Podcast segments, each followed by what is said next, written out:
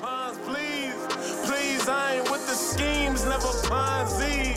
Popping tags just to brag, don't appall me.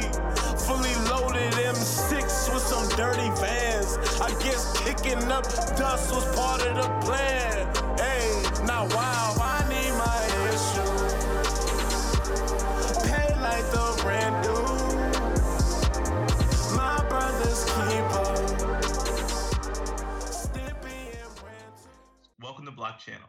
Um, if you enjoy the intro to outro music, be sure to check out the show notes below to get more information on that artist. Uh, today we have an excellent show for you. We're pleasure to have a real Bitcoin OG on, uh, and one you may or may not have heard of, but I'm going to go ahead and possibly lean on the sign that you have. Uh, we're pleasure to be joined today by the one and only Charlie Shrem. Uh, and if you haven't heard of Charlie Shrem, we're going to give him a chance to give a breakdown on his history so you guys can get more familiar with him. But great guy, really pleased to be able to have him on the show. Glad he was able to accept. Uh, and join with me today, too, is Dr. Corey Petty from the Bitcoin Podcast. Uh, D is off working, um, kicking ass, doing cool stuff. Um, so it's just me and Petty today tackling this with Charlie Shrem. So, Petty, do you want to go ahead and introduce yourself? What's up, guys? Y'all know me from the Bitcoin podcast. I'll be here to kind of ask some more questions, get to talk to Charlie. Been meaning to ask him about his projects coming on recently, and uh, really happy to be here. Yep, and of course, you know we have Charlie Shrem. So, Charlie, um, and without any further ado, do you want to just go ahead and give a brief history of yourself and just sort of a primer on who is Charlie, so the world knows? Absolutely, it's a really pleasure to be here. Thanks for uh, for reaching out and um, and having me on the show. Um, I got into Bitcoin pretty early on, uh, back in when I was in college in 2010 2011. Um, many people know me from uh, my first uh, Bitcoin startup, which was BitInstant, and um, we enabled people to uh, essentially buy and sell Bitcoins uh, for cash um, at over a million locations in the U.S. and a few other places. And we we kind of created the community behind the Bitcoin scene. Our office was a meeting place for uh, everyone in New York City to kind of come and hang out and learn more about Bitcoin. And we frequently traveled to different places and and held a lot of events. Uh, through that process, um, well, so at, at, at, at, at by one point we were processing, I think like thirty percent of all the the Bitcoin to USD volume um, that was going on. So we had a really big market share, and um, that led me to uh, start the Bitcoin Foundation as a as a means to be able to bring everyone's heads and voices together and to have a kind of common message and to make sure that developers would have uh, salaries so they wouldn't have to work for for specific companies. Uh, that unfortunately it's kind of changed uh, in the recent years as i've learned.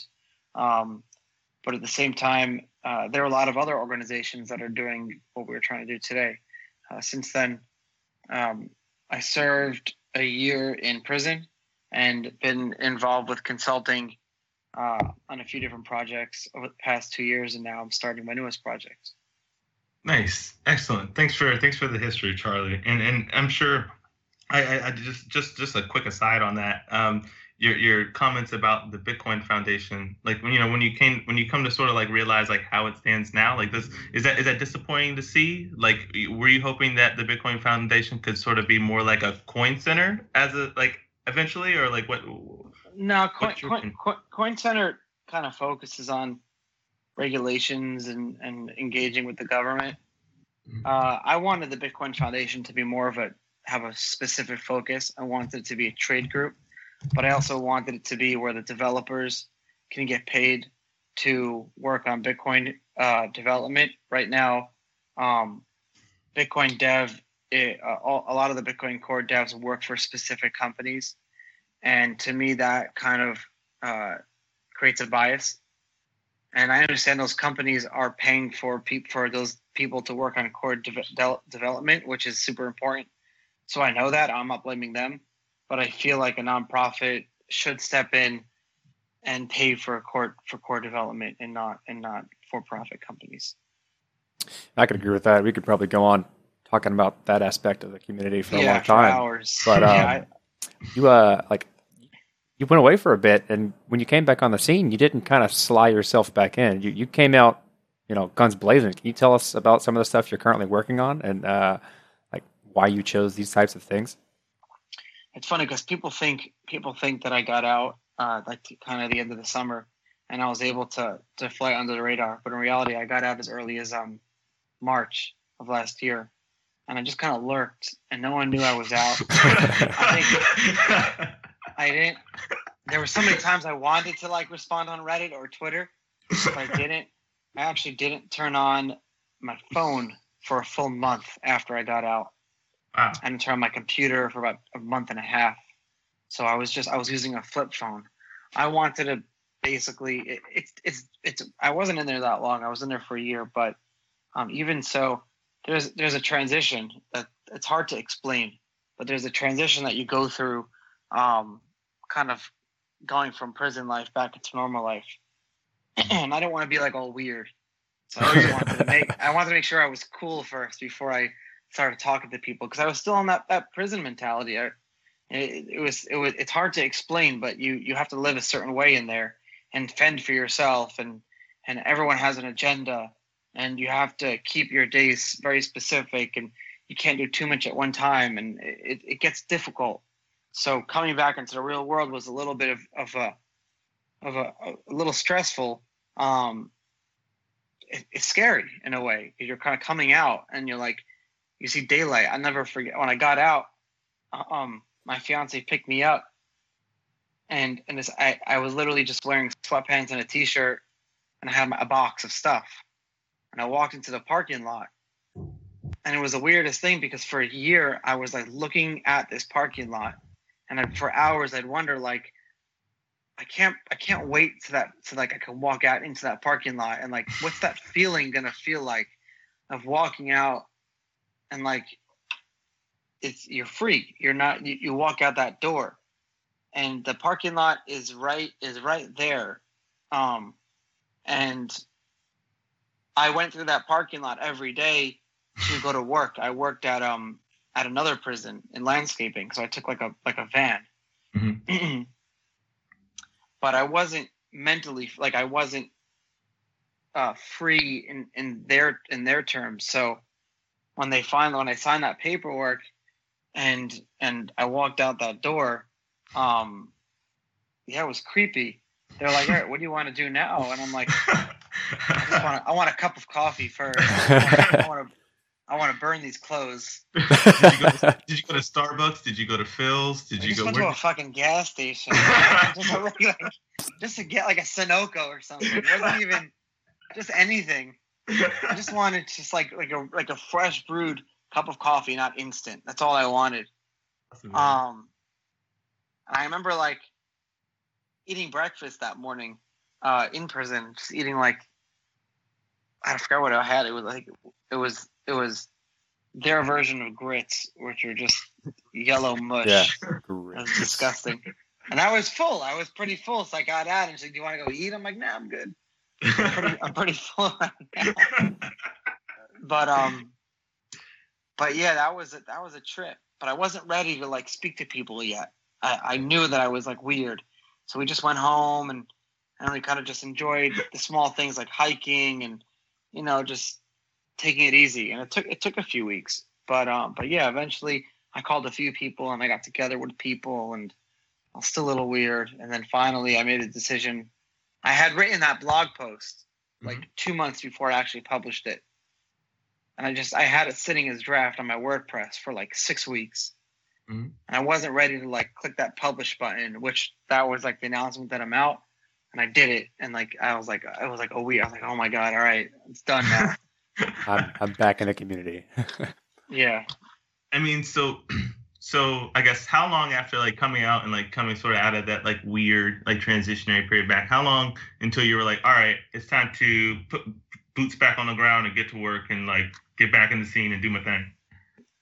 Well, I wanted to make I wanted to make money. Um, paying for my lawyers pretty much wiped me out. Uh, people think I'm sitting on this hoard of of bitcoins, but it, it you know you talk about like I had to use like hundreds of thousands of dollars when Bitcoin was really low, like in the two three hundred dollars. to mm-hmm. to pay for for legal and stuff like that. Well, not like two, like four or five hundred dollars.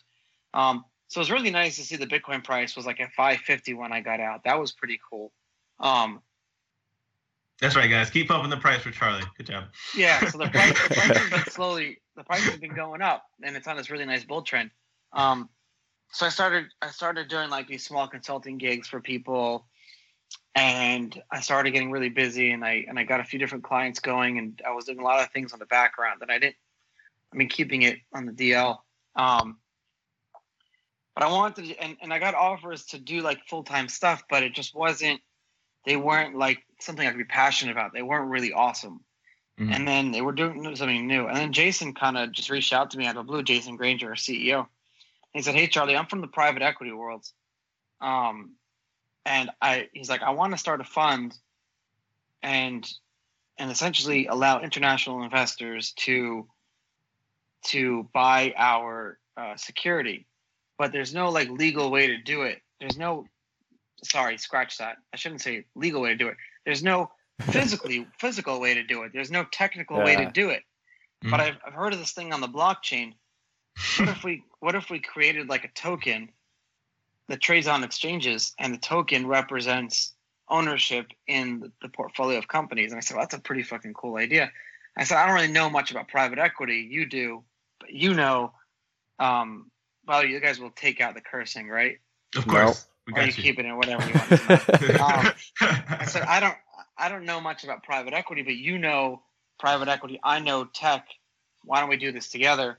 And he said, Well, Charlie, I've um, I've developed a pipeline of companies here in Michigan over the past year, and I was just going to raise do the do the funding fundraising on my own and do this like a friends and family private equity fund. But uh, let's try to do this on the blockchain. Let's take this to the next level. Let's allow like Asian investors the ability to do this on on chain.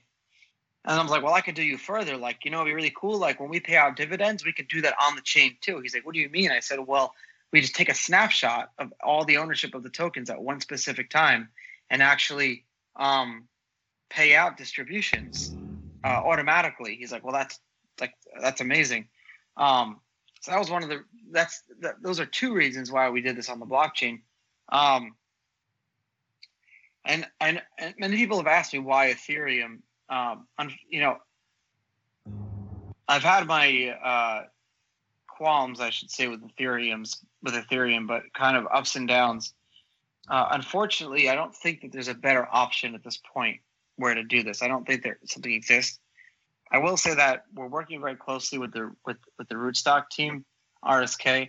I have mm-hmm. you know Bitcoin's close to my heart, mm-hmm. and we're already uh, trying to develop our token on their test net right now.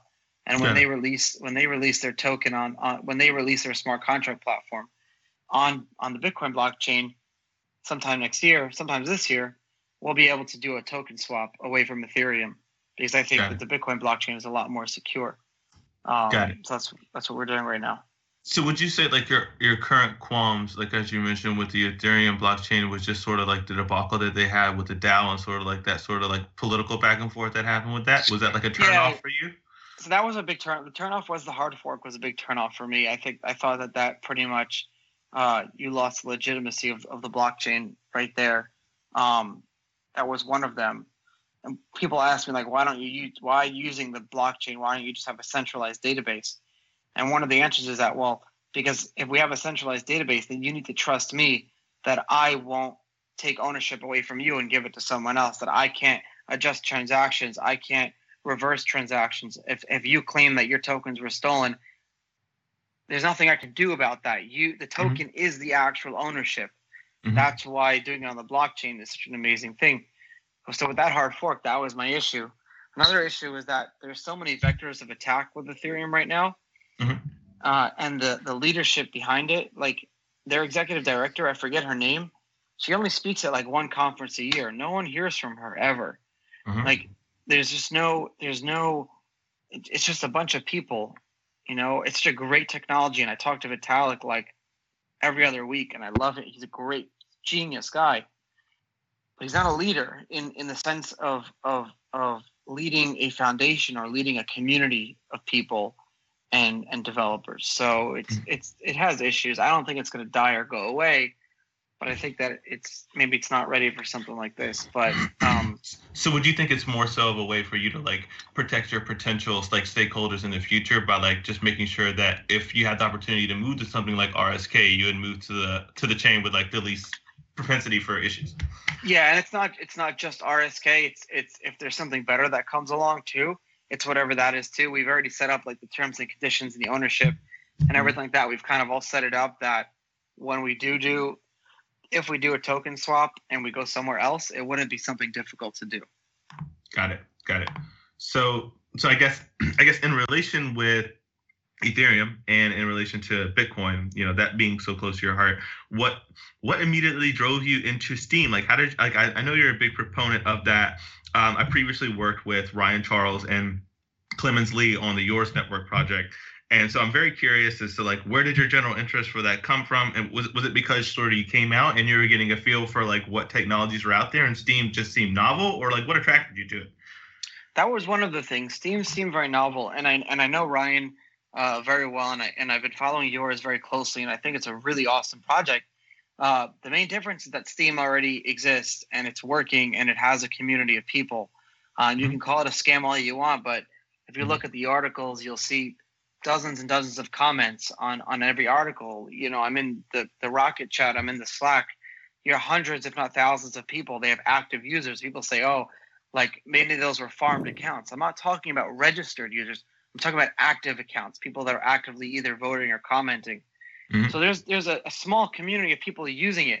Yes, I know there's it's on its own blockchain, and there was issues with hyperinflation in the lockup period, but we've since changed that and I, I was involved in the hard fork process of that, and they.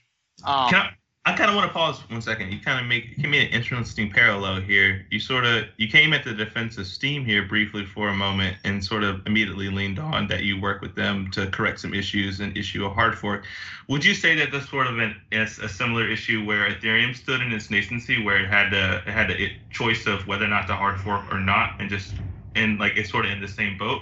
Would like sort of these hard forks are not hard forks are not inherently bad. Steem has had 16 hard forks.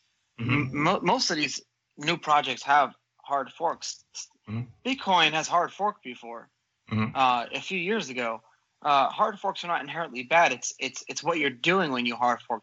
Rolling black rolling back a blockchain is is what the is what the issue is. I was one of it. I was a huge proponent of hard forking hard fork 16 on Steem because I said, if, if I'm going to go out and support this thing and mm-hmm. I'm going to be public about owning it, you got to end hyperinflation because because forcing someone to lock their token in for a two year period in order to to to not get diluted the hell out of your ownership mm. is is retarded. It's just it's just crazy.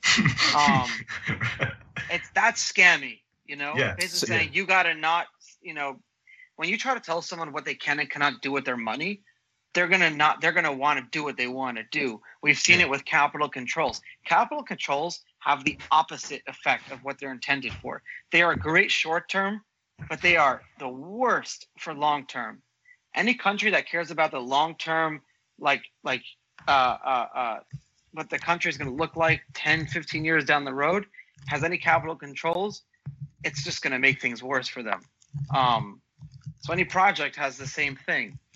So with Steem, you know, that was a big issue for me, and uh, and the community behind it was very not only ending hyperinflation but also um, changing that lockdown period from two years to 13 weeks.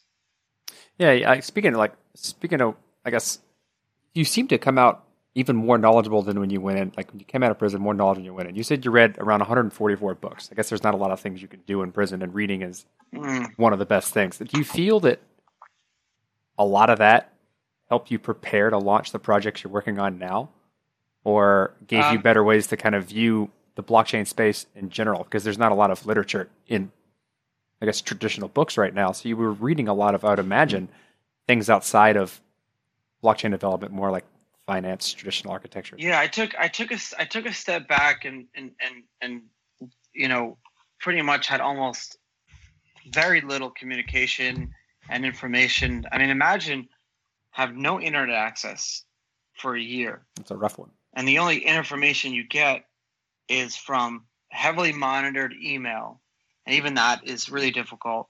Letters and phone calls, and the phone calls you get ten minutes a day of being on the phone. Um, that's it. So I got more information from like letters than I did from anything else. I had hundreds of letters being written to me. Um, people would like print out the front page of Reddit and send it to me in, in the mail, which is pretty crazy. That's your timestamp of uh, adoption.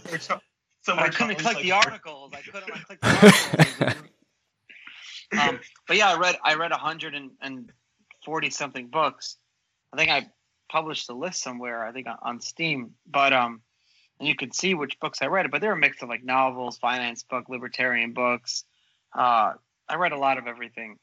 But more, moreover, the conversations with the people I had in there it gave me perspective on life, mm. but also on like other other political stuff. Like, I mean, there were politicians in there, there were uh, judges, there were former law enforcement. I had executives at big companies that were very smart. I remember having like a six hour debate with someone on whether the United States should move to a parliamentary system over a presidential system. And we're not, not, talking about just like a shallow conversation, like a super in depth. Him running to call someone to get stat uh, facts, and I'm calling someone else to get facts, and we're debating, and you know, like like literal, like we're ready to issue a white paper and give it to Trump, you know, because we have nothing else to do with our time.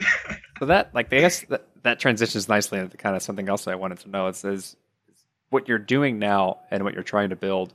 Uh, has a lot of regulation involved with it. How, like, what are you doing different this time around, or like, what lessons yeah. could you give to the audience of uh, what not to do? An expert is someone who knows what not to do really quickly. Unfortunately, like, unfortunately, in this space, it's scary, and uh, I learned the hard way that if it's something that seems like it's in the gray area, if you have to say to yourself, "Where's the loophole?" you probably shouldn't be doing it. Mm. Um, and so one of the first questions was that I had with our attorneys, with Marco at Marco Santori and, and the Cooley team was, uh, what are the legalities behind this? And are we going to have to find loopholes? I want this to be a security. Mm-hmm. I want to be the first secure, you know, securitized blockchain asset. Mm-hmm. And to do that, we had came to a conclusion that we have to not allow token holders to buy tokens or get distributions, or if you're in the US or in the EU. That severely limits who can be our token holders. But we want to do this right. So if there's a chance we can come into the US in a year from now, two years from now, once the regulations get clear, we wanted to make sure we did it the right way first. Hmm. Well, that sounds like a safe way to go about it. I, I like that. I like that uh, general general advice. If you're looking for the loophole, you're probably doing something wrong. That's yeah. that's a good takeaway in general. Someone so, said to me like a few hours ago, he's like, "Well, if your lawyers can find us a loophole," and I'm like, "Nah, it's not. that's not really how it works, buddy."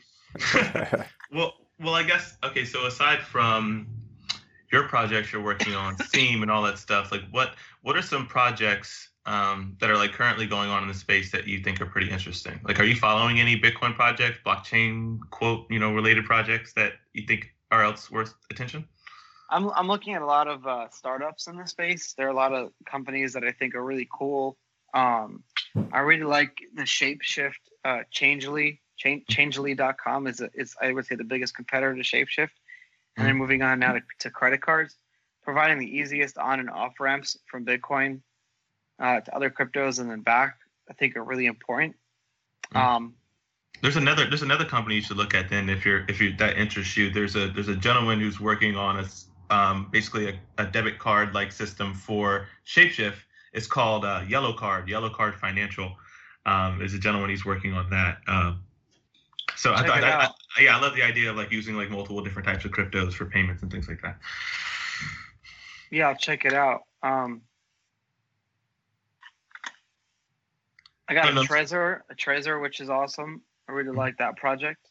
Mm-hmm. And um, other than that, I mean, I've been looking at mostly companies, not really alternative blockchains that much. I've been really focused on Rootstock mm-hmm. and and getting that pro- helping them get that project off the ground. mm-hmm. and then working with a few different uh, other projects. Mm-hmm. I guess, you... go ahead. No, no, no, no, go ahead. Yeah, uh, on uh, on our podcast, we tend to we end up talking to a lot of VCs, angel investors, um, people like that, people who are really looking at the business side of of cryptocurrency, and more often than not, they're more focused on the people behind the project other than the tech stack. Feel like mm-hmm. that's more important, like because in the previous, I guess, early days of the POC and a lot of what people are building in startups, a lot of it was focused on this new technology and how do we use it. We have a solution. Let's find a problem for it. And there wasn't yeah, a lot of business people. acumen running around. Do you feel like that is more important almost in creating these startups? that's that's changed a lot. So you have really bright minds that are, and and that's one of the things that's awesome. Like you look at uh, CoinFund.io and their whole community. These are some really smart people that vet every project that comes out. You join their Slack, you have attorneys, you have financial analysts, you have people that are just on there, super bright minds. And then you see you see projects um, um, like like um like that and it's just there was another one that i was just looking at a second ago i lost it give me one second. Mm-hmm. Uh, where did it go yeah we'll make sure we include links to these places too in the show notes if anyone's curious yeah it was coin fund and it was another one just like coin fund i don't know where it went whatever it doesn't matter no plug for them yeah, I'll, I'll try to remember at some point. Right, whatever. Things just Perfect. my mind goes goes blank sometimes. It's all good. So I guess well that's that's that's basically everything we wanted us to cover from you and like pick your brain and take from it. And unless there's is there anything else you probably want to like leave us with? Is there anything that's been on your mind or anything you want to talk about or do you, know do you want to tell people to get off your back and fuck you and stop bothering you about prison?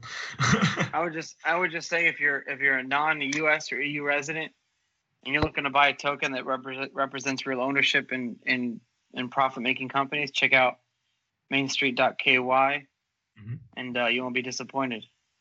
Excellent. Perfect. Well, thank you very much, Charlie, for coming onto the show. You know, glad to have you, you, on. And, and, thanks for filling our minds with uh, ways to stay out of jail, which is obviously very important. And thanks for taking one for the team. We appreciate that in the Bitcoin community. All right. Have a great day, guys. And make sure you link right. me to this and tweet at me when it's done.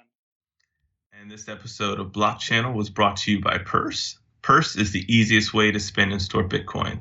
With Purse, you can save 5 to 33% off all the items you love on Amazon. There's even an iOS app. So check out the links in the show notes and start saving money on the purchases you already make every day by using Bitcoin on Purse.